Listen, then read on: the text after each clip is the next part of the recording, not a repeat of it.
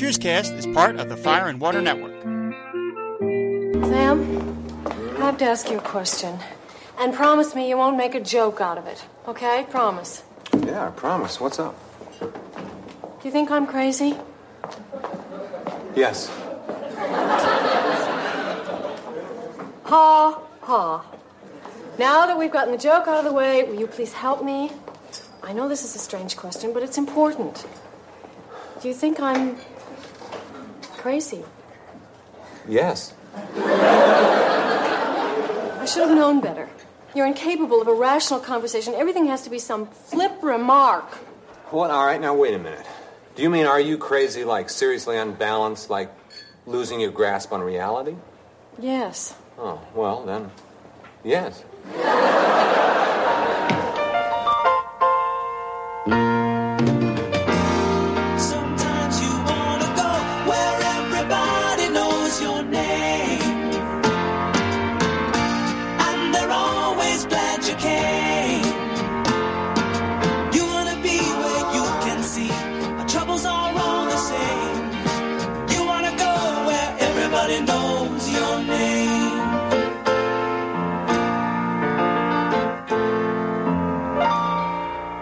Hello and welcome back to Cheerscast, the podcast where everybody knows your name.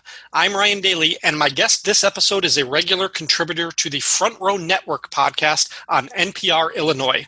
Please welcome Brandon Davis to the show. What's up, Brandon?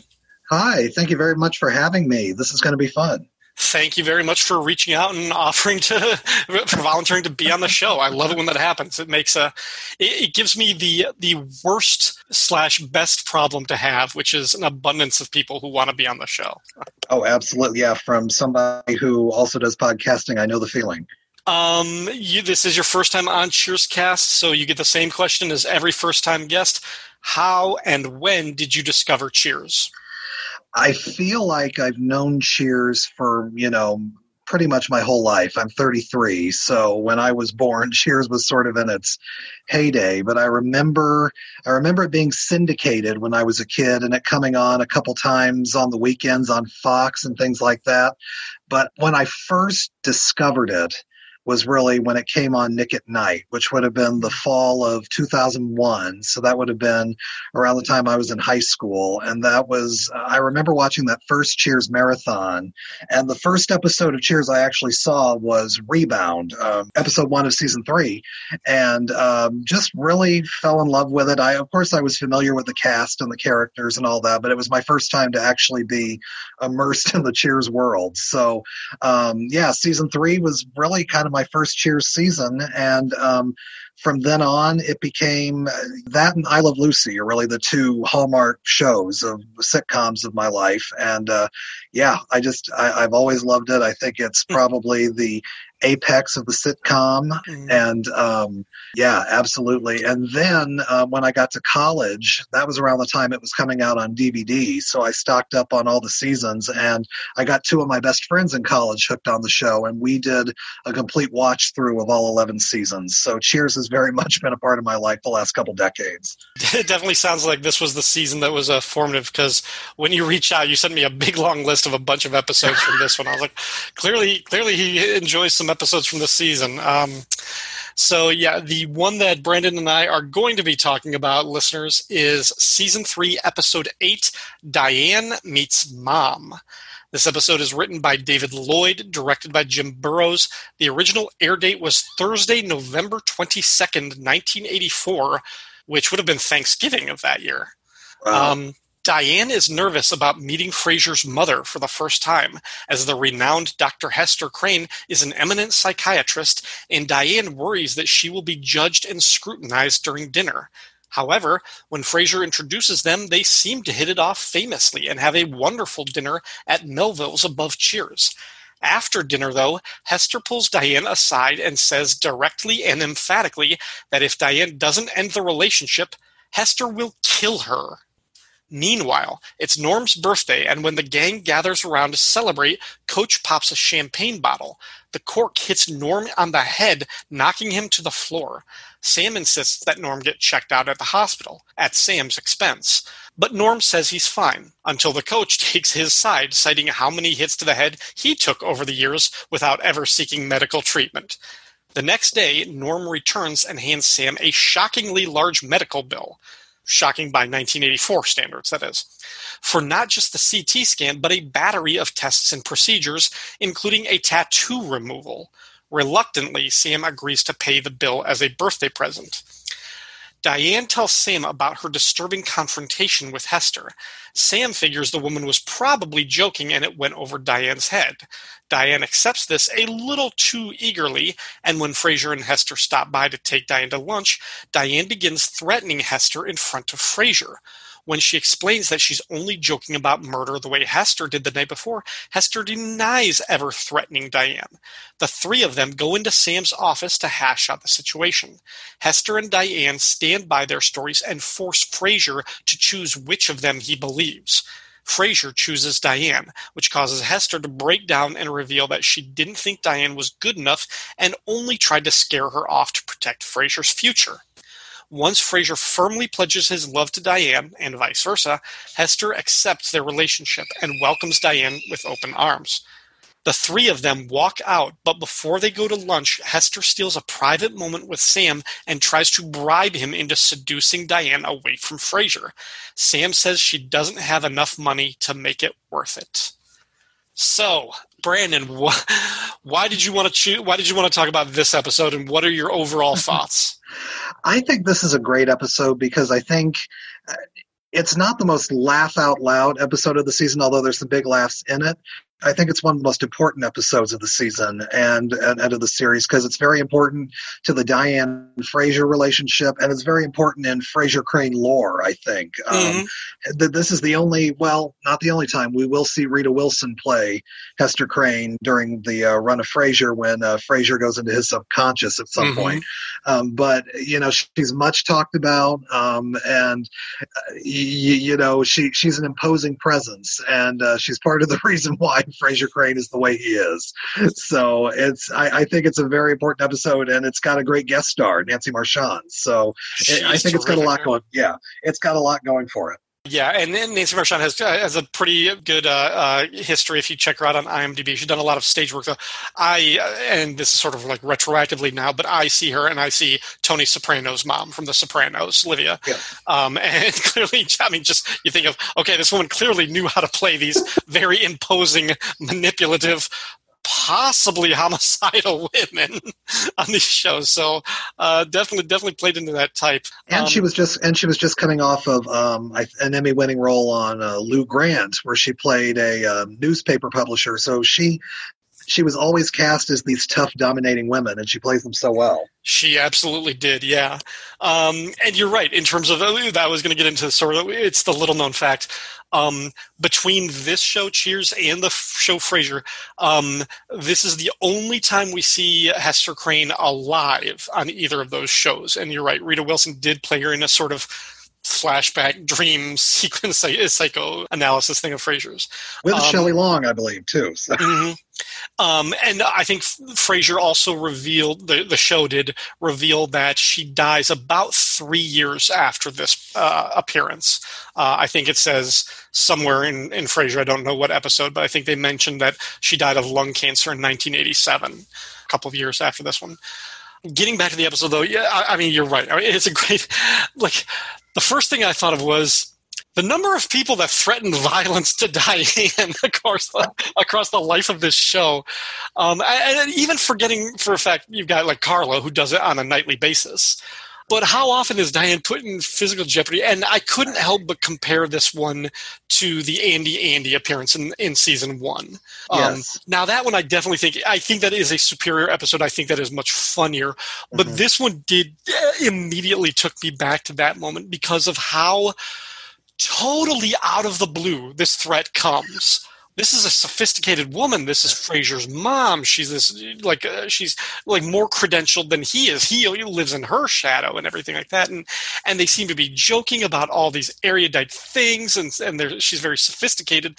And once Frasier turns his back, she's like, "Listen, if you don't leave him, I am going to kill you." it's like the same moment as when Andy says, "I not via Milano's. I killed a waitress there once," and you're just like. Yeah. What did she say? And I think that's why this episode is so memorable because I you never forget that first moment when the turn happens because you mm-hmm. totally don't see it coming and she plays it she's not playing it for laughs she's playing it like a dramatic actress and yes. and and that's what and I think that's what makes it so great because you've got Shelley Long doing her amazing you know comedic reactions that she does so well and Nancy Marchand is playing it like she's on the Sopranos or it's Shakespeare or yeah. something like that she says, I have a gun. I know how to use it. You're like, wait, what? I think later on, actually, when they're back in the office, she says the other day when I was pricing pricing revolvers, pricing revolvers, she's like, "I knew this was an irrational act." I love it. Um, so yeah, uh, so getting into we'll, we'll, circle back to this one because it is the the main plot, but kind of getting into the um the teaser and then the norm subplot. Um, the teaser I love. It's a great. It's it's a classic little just one of those simple little done in one vignettes where we get this phone repairman uh, named Phil Ryan, uh, played by a guy named Tom Kindle. He comes in, coaches working, and coaches like, you know, er, how does he, he's like, hey, I'm a I'm a phone repairman. He's like, oh, I'm a bartender. And of course, he shakes in, not realizing why the guy's here. And he's like, Sam asked to uh, put in a call to fix the phone, and coach is like, well, that's weird. He never told me about it. Let me call Sam and, and double check. And naturally, as you you can even if you haven't seen it, you can tell where this scene is going. Coach picks up the phone. He's not getting a dial tone. He's not getting a number. Hangs it up and goes, "You know, dumb luck, Phil. The phone is dead." and this guy just like looks back at Carla and she's like, give, give him a couple of seconds. It's like this is normal for him. It's it's like a wonderfully played um, Abbott and Costello routine. Exactly. It's, it's, it's executed so well, and what's amazing to me is that you know, for as sick as Nick Colasanto was during this season, he's giving it his all. He never mm-hmm. phones it in, and he play he still plays these bits to perfection. And it's and you're right it's simple but it it's totally it totally does what it sets out to do and it's very sweet. Uh, carla coach is the only character that i can call her uh, that i can say that she was ever sweet with because yeah. she because even with woody you know even though you know woody is the same sort of archetype you know carla would have been a lot more um, she she would have been a lot more impatient with Woody, but uh, you know, with Coach, you know, she lets him take his time. right, right. She knows, and and the look on on Colasanto's face, and also the guest star, like both of these guys, because you, you got them alternating these different reactions. Because you see the coach feels bad as he's working it out, and then he said, "He's like, I hate to impose on you, but since you're here, it's like, would you mind taking a look at the phone?" And this guy's like, sure and like this look of like sort of astonishment like he's like am i really having this conversation with this guy is this for mm-hmm. real i feel like he i feel like coach does this a lot he does these little routines with you know food delivery guys mm-hmm. electricians mm-hmm. all that so. Um, and then the other subplot that we get for this one is it's Norm's birthday, um, his 36th birthday, actually, um, which I, I, read a little bit of a trivia fact that um, that was actually George Wendt's age, and they were probably filming this episode around the time of his birthday. Uh, I think he's got like a mid October birthday, and that would have been about a month before this episode aired. So they might have been actually filming this episode when he turned 36. Um, wow, that's amazing. Yeah, I. It's amazing to me that I'm close to the age that George Wendt was then. So. yeah. yeah. it feels weird to be be a few years older.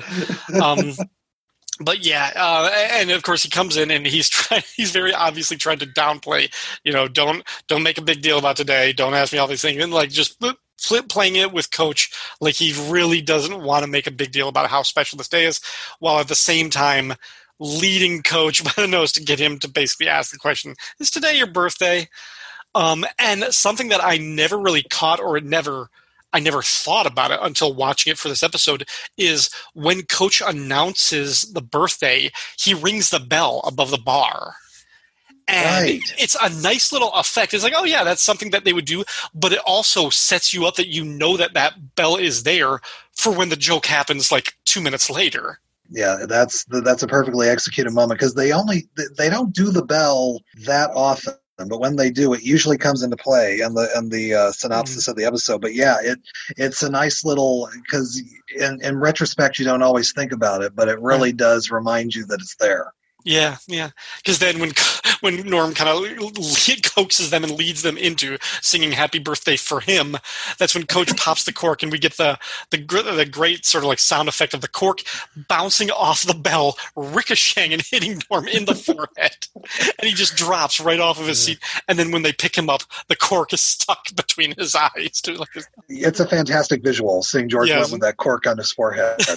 yeah, whatever prop guy had to got to gum that to his forehead was really nice. and and my favorite bit though is uh, Cliff coming to inspect him and talking about the uh, oh what was it the the sim- the symptom of postprandial uh, is the blurring of the metatarsal. yeah, he's trying to like look at his eyes, and give this thing, just all the medical jargon that he knows. It's like none of these things have to.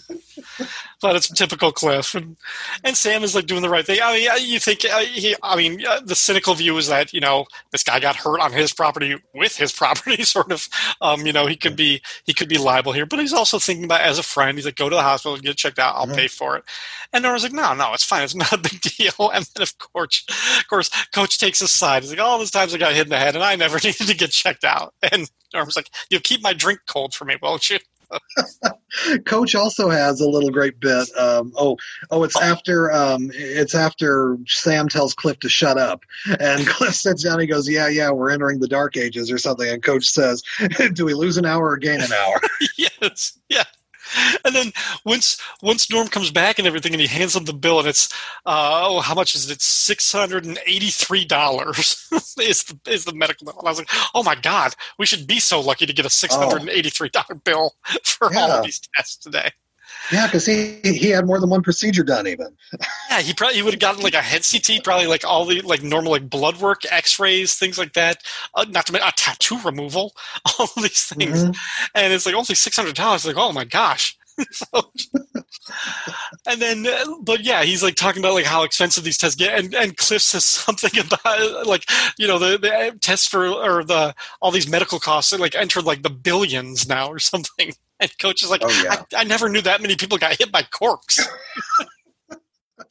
he does for for for a non-coach centered episode. There is amazing coach one-liners in this. He does. He does. It's yeah. It's it's one of those episodes where every line is uh, a chef's kiss. Um, and then yeah, and, and Sam like very reluctant. He's like, "Fine, fine, I'll do it. I'll pay for it. I didn't want to." He's like, "I'll pay for your tattoo removal as as you know your birthday present."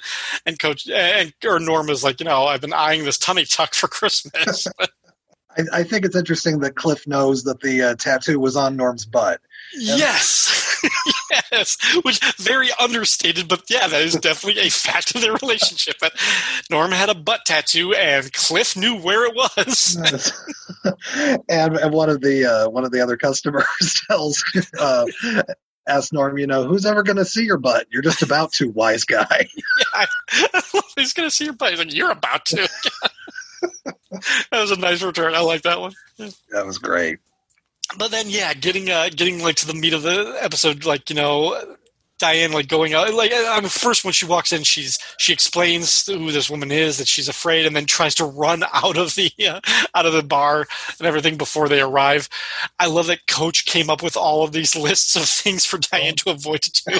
Including when he passes her a note, he says, "Also, there's a dainty way to dispose of gristle." and he's and he takes it so seriously, and that's what the and, and what uh, my favorite. Yeah, when he tells her, uh, "Don't don't snap your gum, don't chew with your mouth open, and for God's sake, don't play with your bra straps." yeah. I was like, based on based on those expectations, what would Coach have thought would be a dainty and not and subtle way of disposing he- Uh, he, I mean, he did raise a daughter, so we don't know what he True. experienced. True. but once they come back down and she's talking about they're talking about Jung's Jungian psychiatry and everything like that, and, and Diane's term paper, uh, and she apologizes for like hijacking the conversation, but everything seems to be going great, and then.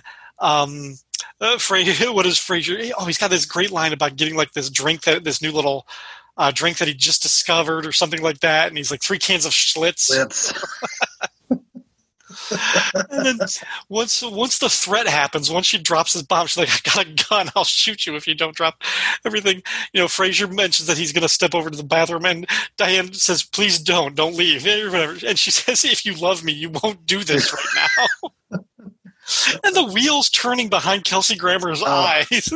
he he is really this is the moment I think in season three where he's really starting. To, he he had the characterization of Frasier from the from the get go, but I think he's really starting to now finally get the wheels turning of the Frasier Crane character, and he's really starting to figure out the idiosyncrasies and what makes Frasier tick because he's got he you know he doesn't have a lot to do. Most of his stuff in this episode is reacting, but the little stuff that he does get to do is absolutely great, and I almost feel like his Frasier from seasons three and four are kind of what became Niles later on, and the Yeah. he's, he's he's a little more he's a little more manic, he's a little more insecure. You know, once you know toward the end of the run of Cheers, and once Frasier began, Frasier Crane was a much more centered character, and they allowed Niles to do all of the you know more insecure, crazy, crazy stuff. But but yeah, but yeah, That- Kelsey latching onto that character. That I I never thought of it that way, but you're right. That's a really good insight because I they, well they've made the joke that Niles looks more like Frasier does when true. Frasier started the show when he was much thinner and everything like that. Um, Right. And they made the joke that you know Fra- Frasier's health did not improve the longer he spent in this bar. Um, actually, like he's Frasier himself has a joke about that in one of the last episodes of the show that I love. Um, but yeah, I never thought about that. That Niles' character in in the Frasier show is much more. Yeah, he's got the the sort of manic and the fastidiousness a little bit of of Frasier in this run, and yeah, that's ah, that's good. I like that. Yeah, I love, uh, and you mentioned the whole little restroom bit where she says, "If you love me, you won't do this now." But the look of determination on his face when, when he says, "Well, it's an odd way to uh, show one's affection, but I'll do it." Yeah. He's like, it's a peculiar test of a man's affection. Yeah. yeah. I love that. Yeah. And then he's like, okay, okay, we'll do something else. I won't go to that. Yeah. We'll go somewhere. Yeah, Um, and and and I, at that point, I think also Diane is mentioning, you know, she just now realizes how much she dominated the conversation. And what I love in later seasons, we would have seen them go up to Melville's because they'd added a Melville set by the end Yep, of the show. yep. So we would have seen that, but it, it leaves us up to our imagination how much Diane must have annoyed Hester Crane during dinner. yeah. Well, I mean, later on when they're in the room, she calls her a pseudo intellectual Yeah. partner. It's like, uh, okay, that's that's harsh. I mean, I mean, Diane did have seven majors in college, so I mean, that's all right. Let, let's try and put everything in perspective. But that's yeah, that's kind of harsh. I, and I like it when after they leave the first time, the way the first act ends, when uh, Sam is just like, "How'd dinner go?" She wants to kill me, and Sam just, without missing a beat, is like, "You got to start picking up some checks, Diane." And uh, honestly, Ted Danson, he, he has so many scene stealing moments in this episode. Like, like, like, like Coach, he doesn't get a whole lot to do, but the little bits that they give Ted Danson to do, he he hits it out of the park in his little bits that he gets to do. And the way he jokes with her and later on like when like when they go into the back office and she's like i'm not crazy and she's like talking to her having a conversation with herself and sam just kind of looks at it he's like a whole year of my life like the way he's with her. Like based on based on sam in this episode you would never think they would get back together. Like you would think like the, the trajectory of this relationship i mean they, like you're right in terms of like the importance and i think the way you've described like Frasier because up until this point, I mean, with with some with some uh, kind of like uh, discrepancies, I think Frasier has been the third person in the Sam and Diane relationship. Right. We know that she is committed to him, she loves him, she talks to him, but we still had this sort of sexual chemistry between Sam and Diane post their breakup and what's going to happen. And Yeah. we've kind of seen that chip away, but by this point, it's like, okay, this is all about what what tests we can throw against Diane Frasier that have nothing to do with Sam. We're introducing Frasier's mother. He's got his own supporting cast now of characters and everything. It's like they're. I mean, Frasier is is pretty firmly embedded in this show right now for a character who uh, was maybe only supposed to be on the show eight times when he was first conceived.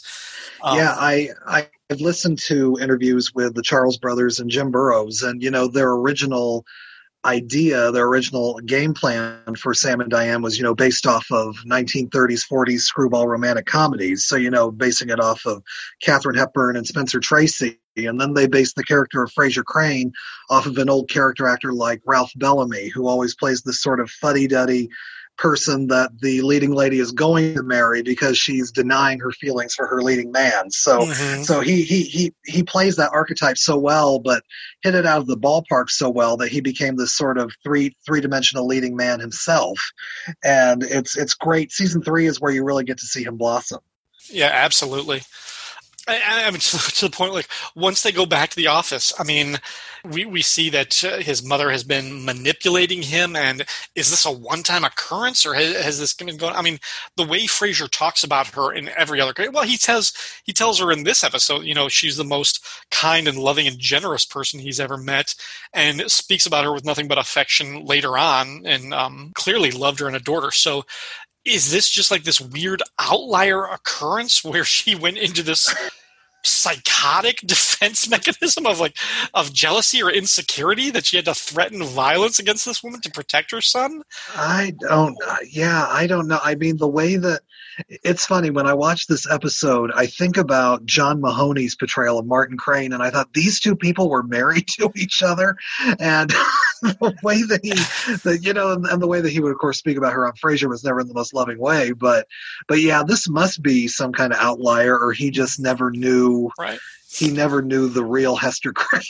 right and i mean my my gut check reaction to that is no because I mean, the, like the whole Martin Crane, the, that that character on Frasier is a retcon. Like that is Yeah. not the father that Frasier Oh, had, yeah. as he as he talks about in this show. And they actually make jokes about explaining that in, in, in Frasier and the differences, especially like when like Ted Danson shows up on that show and they have to explain. It's like I thought you said your dad was dead.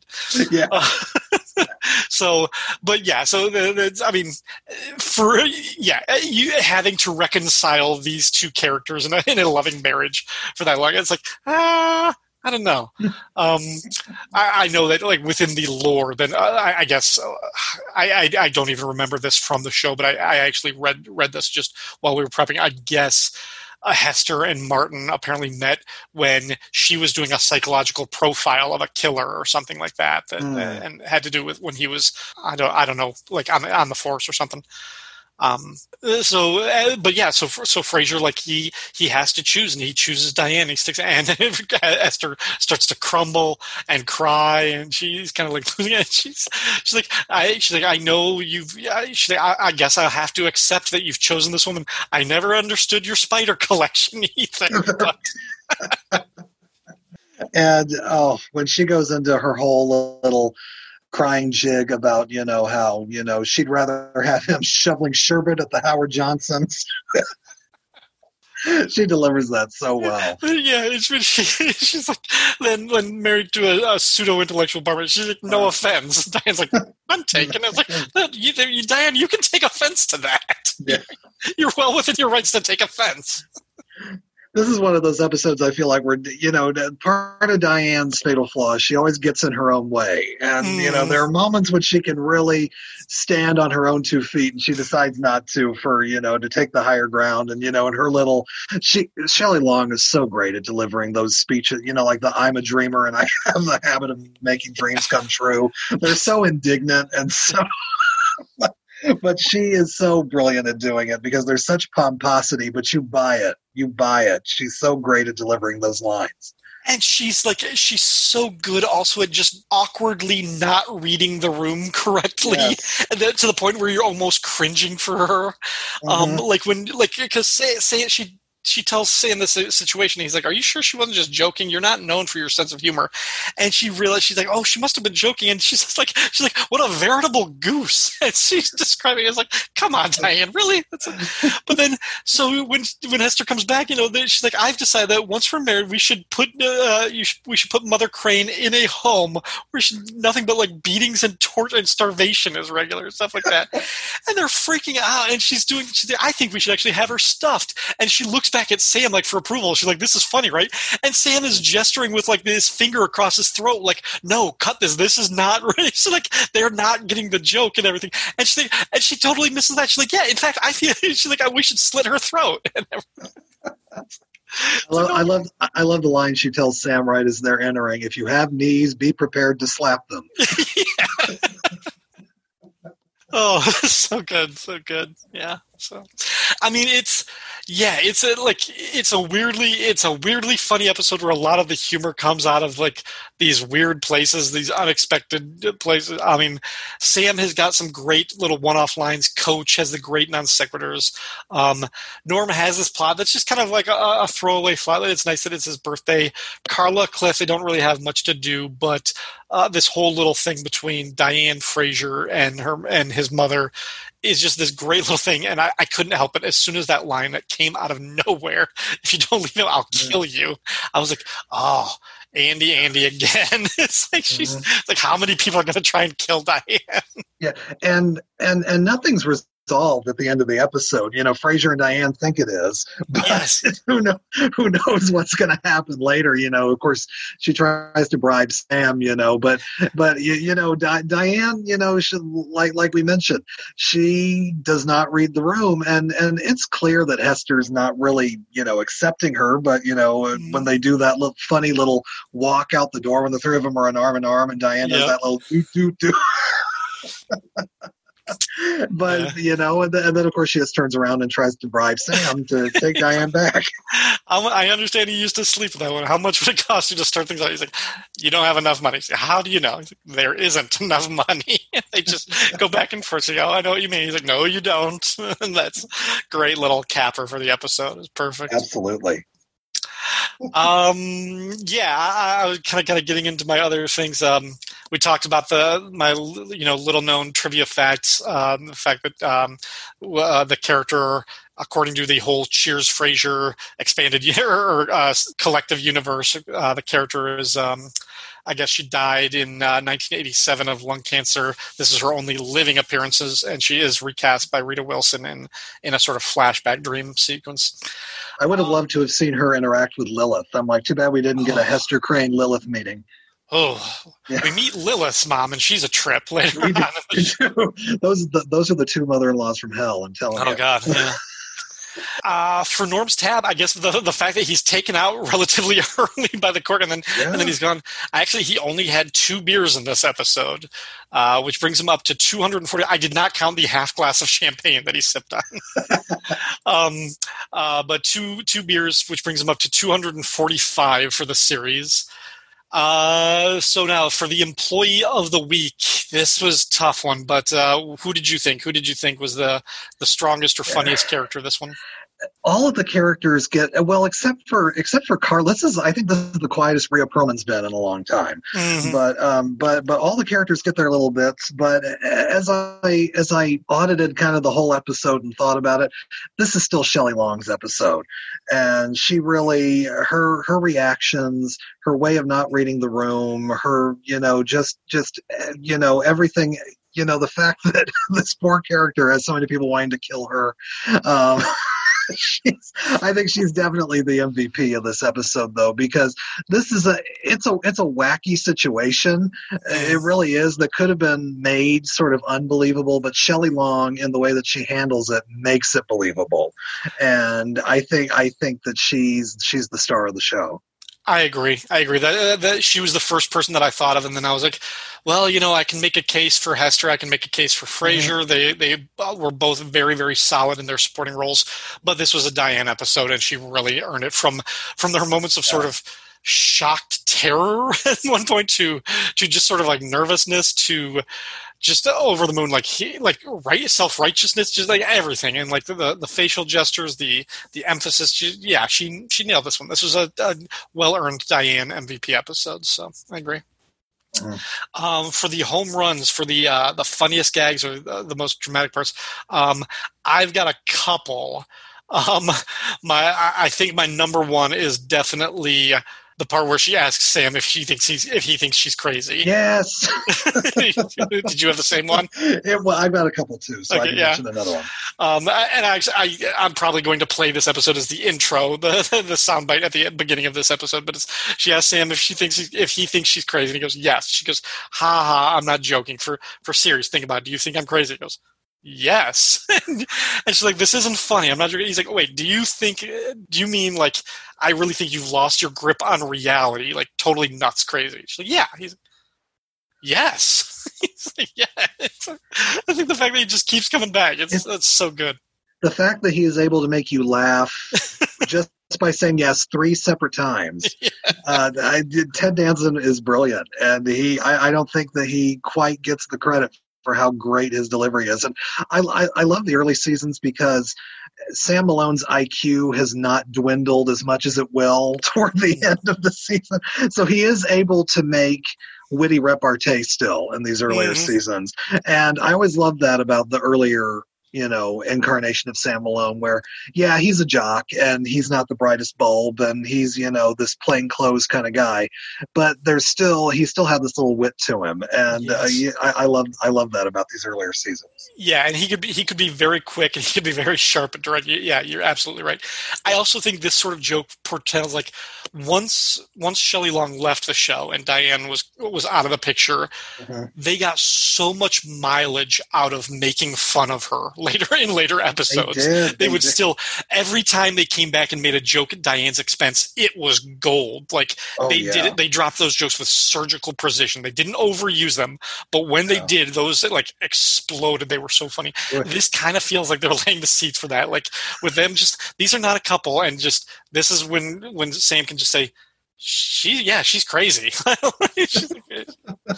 so what are some of the other ones that you had Uh, the other one that made me laugh out loud was when, um, after Norm gets hit with the cork and Sam is, you know, holding up his fingers. How many fingers am I holding up? And Coach says three. Not you, Coach. and, Nor- and Norm says three. And then uh, Nick Colasanto just perfectly delivers, sure, after I give him the answer. yes. Yeah, I love that too. That was good. Um, I also, I, I mean, uh, one of my runners up was I- it couldn't be beat that first time when when she says, I, "I'll kill you." She- When she says, "I've got a gun, I know how to use it." Uh, just like the, the for the shock value as much as anything else. It's just like this. You're just like, did I just hear her say what I think she said? Who is this woman? So, uh, Yeah, any and, uh, Oh, the other one. Um, oh, it, it, it's the one really good. It's the one really good insult that uh, Carla gets in this episode, and it's when uh, Cliff is upset that they didn't invite him to go up to dinner, and he said, "Well, I've been in, I've been known for embarrassing, you know, professional experts." And Carla says, "No, you've been known for embarrassing everybody you know." Yeah, yeah. And he's like, what does he say? He's like, if you say it, it's not bragging. Or something. Yeah, yeah, he doesn't miss the fact that she's she's insulting him at all. But yeah, it's a it's a it's a funny episode punctuated by that really like you, you like uh, as much as I said a few episodes ago, you're always going to remember the Sam turns the other cheek because Sam gets shot. Like you're going to remember this one when Diane meets Frasier's mother-in-law because she threatens to shoot her. It's, but yeah, this one this one really pays off with having a lot of good jokes and some dramatic moments at the end, and it's a it is a very good meaty episode for Frasier too, uh, but Yeah. especially for Diane. So yeah, and and as you said, it lays it lays groundwork. It Mhm. you know it, it lays groundwork for the Frasier character. It lays sort of groundwork that this Diane Frasier relationship is not meant to be. Um, it, it it lays groundwork, you know, in terms of just the. Uh, the, the the sheer um, intensity in which you know everyone would you know dislike Diane for years to come. uh, Yep. just yeah there's and, and as i said before at the beginning it's not you know it's not even though there are some very laugh out loud moments which we talked about. Um, you know, it's it might not be the funniest episode of the season, but it's very important. Yeah, and I mean, it's I, I don't want to shortchange it either. There are some really No, good no, jokes no. too. It's- So yeah, No, no, it, it- it's really it's it's like a it's a nice little one act play. It's set up very Yeah. very well. Yeah, and um, most of the best episodes of Cheers were like that. So yeah. Absolutely.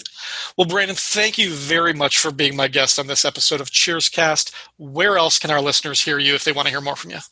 Absolutely. I'm I'm a member of the uh, Front Row Network with um, NPR Illinois Community Voices. Um, I host a show called Front Row Classics, where we talk about uh, films from uh, the golden age of Hollywood through the 70s. Um, you can find us on. You can go to NPR Illinois and search Front Row Network, and you can find the links to uh, all of our episodes. We have hosts that do episodes on uh, on Disney, on guilty pleasures, on um, any different types of movies that you would enjoy. We also deal with uh, TV, and um, we're, we're even into gaming now. So there's a lot of different uh, shows and episodes for you to choose from. So you can also find us by searching Front Row Network on Spotify.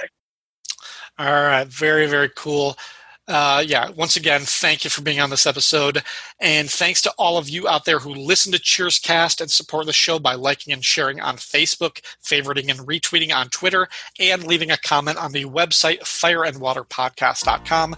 You can also support the Fire and Water Podcast Network on Patreon. Special thanks to Mike Gillis from Radio versus the Martians, Rick from Jeff and Rick Presents Unpacking the Power of the Power Pack, and Ashford Wright from the Right On Network, who sponsored this show. For more information on how you can support your favorite shows on the Fire and Water Network, visit patreon.com slash fwpodcasts. Thanks to everyone for listening, and until next time, we're closed. Why don't you two have a seat and I'll get us a fine cordial.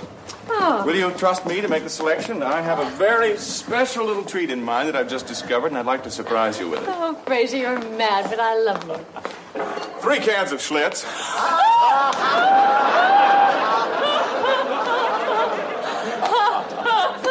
Listen and listen carefully. Stop seeing my son, or as God is my witness, I'll kill you. Something to munch on. Yum, yum, yum. Now listen to me. I have a gun. I know how to use it. Here we are. Oh, doesn't that look lovely? What do you call it? Well, it's a delightful pear liqueur. Oh, sounds delicious, doesn't it, Diane? Uh, uh. I think she likes it. Well, I hate to leave your company again so soon, but I must uh, visit the men's room. You know what they say you only rent a Chateau Lafite Rothschild. I'll go with you. Well, Diane, there are some things a man must do alone. If you love me, you won't do this now. Well, it's a peculiar test of a man's affection, but uh, I think I'm up to it.